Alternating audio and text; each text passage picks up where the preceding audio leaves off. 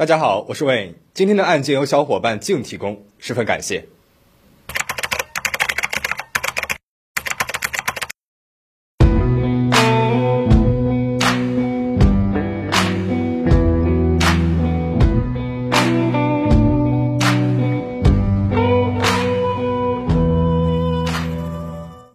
今天要讲的故事发生在英国利物浦北部郊区莫西塞德郡的一个富裕社区。十八岁的主人公布莱恩·马克·布莱科威尔是老师和同学们眼中的模范学生，也是父母眼中的模范儿子。但就是这样一个成绩优异、待人和善有礼的年轻人，却对自己的亲生父母挥刀相向。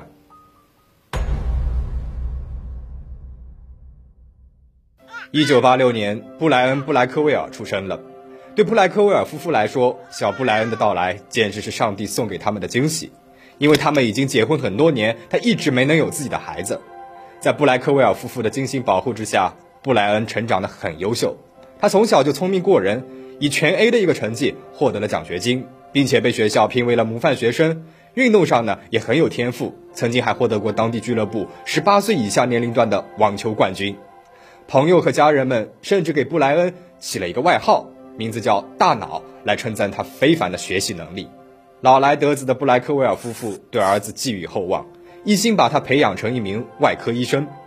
为了让布莱恩接受更好的教育，一九九八年布莱克威尔夫妇把十二岁的布莱恩转学到了利物浦学院，这是一所非常顶尖的私立学校，每年的学费高达七千三百英镑。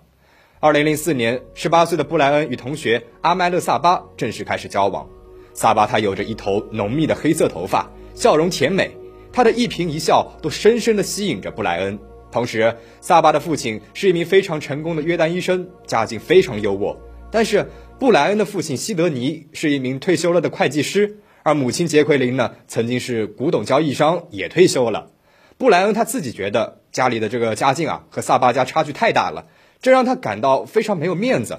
情窦初开的少年，为了给女友留下完美的印象，就开始一步一步编造谎言。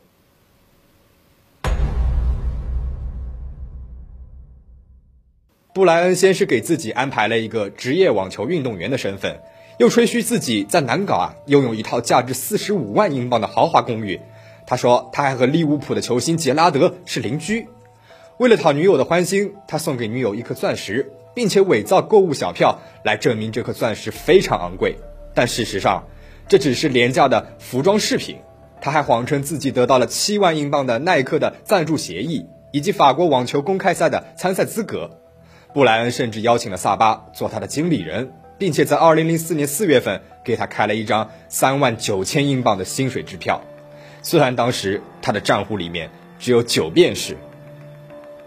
很快，由于账户里面资金不足，布莱恩给萨巴的支票被银行给退回了。恼羞成怒的布莱恩来到了银行，告诉经理他的父亲已经去世了，要求从父母为他的大学学费设立的投资账户当中提取九千英镑。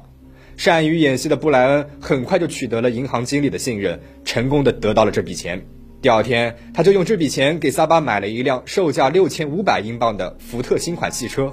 尝到了甜头的布莱恩再也无法收手了。在接下来的两个月里，他趁自己需要一笔钱前往法国网球公开赛比赛，向银行贷了款。在贷款申请表上，他给自己虚构了每年 四点五 万英镑的工资，假装有能力偿还贷款。随后又用虚假的信息申请了十三张信用卡，还用父亲的文件来获得信贷，每天带着女友吃喝玩乐来维持自己的成功形象。但是纸包不住火啊。二零零四年六月份，布莱恩的母亲发现了儿子这些不符合常理的消费情况，父母严厉地批评了布莱恩。母亲打电话给当地的一家银行，要求银行停掉布莱恩的所有信用卡和贷款。没有了经济来源，布莱恩的情绪啊逐渐变得不受控制起来了。二零零四年七月二十五号，布莱克威尔夫妇出门吃晚饭，布莱恩一个人留在了家里。晚上，布莱克威尔夫妇回到家后，全家人在客厅里面坐下来喝了几杯酒。之后，父亲他又提起了布莱恩说谎和疯狂消费的事情。这一次谈话很快就成为了布莱恩和父亲之间的争论。几句话下来，争吵变得相当的激烈。当时他正在往墙上挂画，手上呢拿着锤子和钉子。和父亲争吵中的布莱恩突然暴跳如雷，随手拿起了手里的锤子，击打了他已经七十一岁的年迈父亲。此时，布莱恩的母亲正在厨房里面准备第二天的早餐。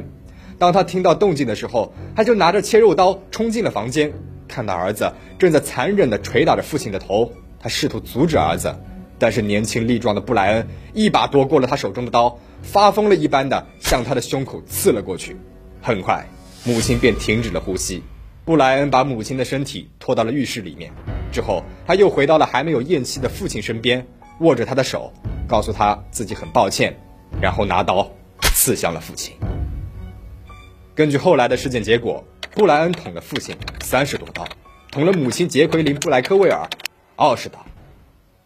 做完这一切之后，布莱恩没有对父母的尸体进行任何的处理，他任由他们的鲜血流了满地。随后，他洗去了脸上和手上的血迹，收拾好了行李，平静地坐上了的士，来到了女友萨巴的家中。布莱恩用父亲的信用卡预定了从曼彻斯特飞往纽约的头等舱座位，带着女友去美国开始了度假和狂欢。他们在纽约广场酒店的豪华总统套房住了三晚，享用着龙虾、松露和昂贵的香槟，一顿饭就花了数千英镑。随后他们又去了佛罗里达、巴巴多斯、旧金山，每到一个地方都住最贵的酒店套房，吃最奢侈的食物。在长达十七天的旅行当中，布莱恩用父亲的信用卡花掉了三万英镑。他在整个旅行当中表现得非常乐观，而且很正常，有时还会假装和父母通电话报告行程。女友萨巴也没有觉察到一点的异常，而此时布莱恩的父母正躺在家里面的血泊当中慢慢腐烂，没有被人发现。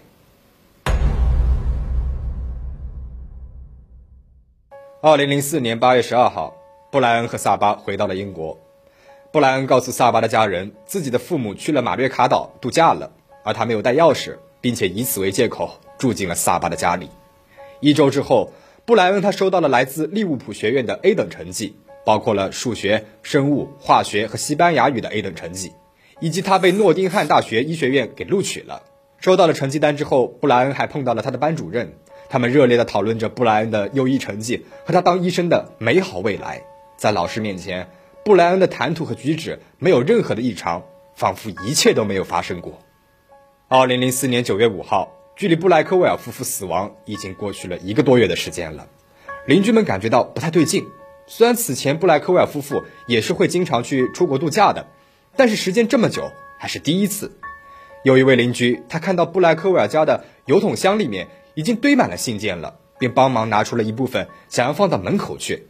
但是他刚刚接近布莱克威尔家的房子几步的时候，就闻到了一股刺鼻难闻的气味。他趴在窗户上往里面看，房间里面飞满了苍蝇和虫子，邻居吓坏了，还立即通知了警方。警察赶到之后，发现布莱克威尔先生的身体瘫坐在了客厅的扶手椅上，手里面紧握着眼镜。布莱克威尔太太的身体在浴室里脸朝下趴着，由于两具身体死状过于惨烈，并且严重腐烂，警方最初认为他们是被枪杀的。随后的尸检结果表明，布莱克威尔夫妇死于重物撞击和刀伤所导致的失血过多，死亡时间是在二零零四年七月左右。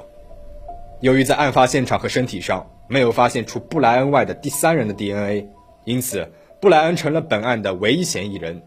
二零零四年九月八号，警方在萨巴的家中逮捕了布莱恩，并且将他拘留审问。一开始，布莱恩坚称父母死亡时自己正在美国度假，没有作案时间，但是在警方的严格审讯之下，布莱恩最终啜泣着承认了杀死父母的事实。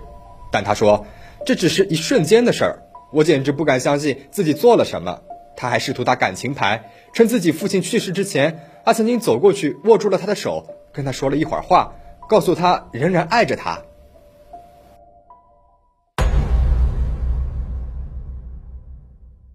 二零零五年六月，在布莱恩被捕九个月之后，利物浦刑事法庭对他进行了审判。一个由五名精神病医生组成的小组对布莱恩进行了心理检查，一致认为他患有自恋型人格障碍。这是人格障碍的几种类型之一，患者经常会过分地夸大自身的一个重要性，他们自负又自命不凡，需要外界持续的过度的赞美，他们缺乏最基本的同理心。然而在极度自信的面具背后，又充满了脆弱。经不起一点的批评和指责。当他们没有得到特殊待遇时，就会变得不耐烦、发脾气。反映到布莱恩身上，他虚构了一种幻想生活，声称自己是一名职业网球运动员，并且雇佣女友萨巴做经纪人。为了在女友面前显示自己的成功和才华，获得女友的赞赏和崇拜，他不得不花费大量金钱来维持谎言。然而，当父母发现他的过度消费之后，布莱恩内心膨胀的自我价值感受到了挑战，因此勃然大怒，犯下了无可挽回的罪行。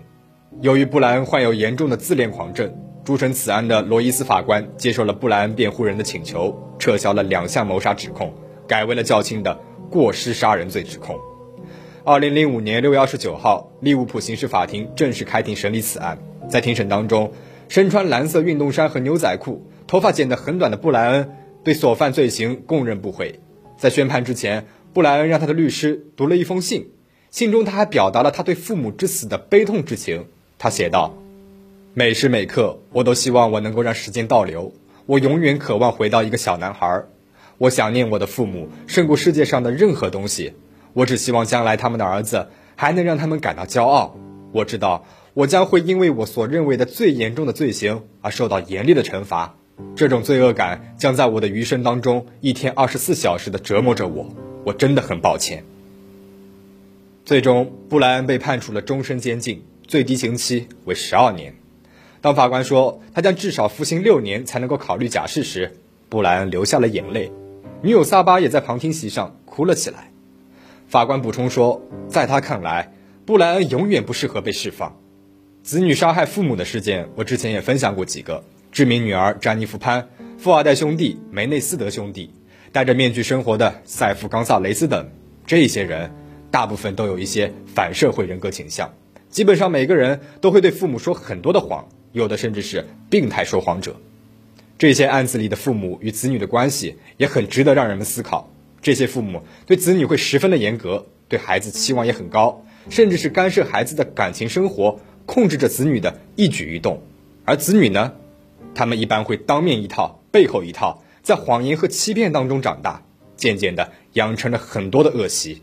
一千个家庭有一千种教育方式，严厉的教育也有它的好处，没有绝对的对与错。但是不管怎么样，我认为好的教育最重要的还是建立在父母与子女的信任和坦诚的基础之上，不然欺骗和谎言只会滋生出更多的罪恶来。最后，请大家保持警惕，保持安全，我们下期再见。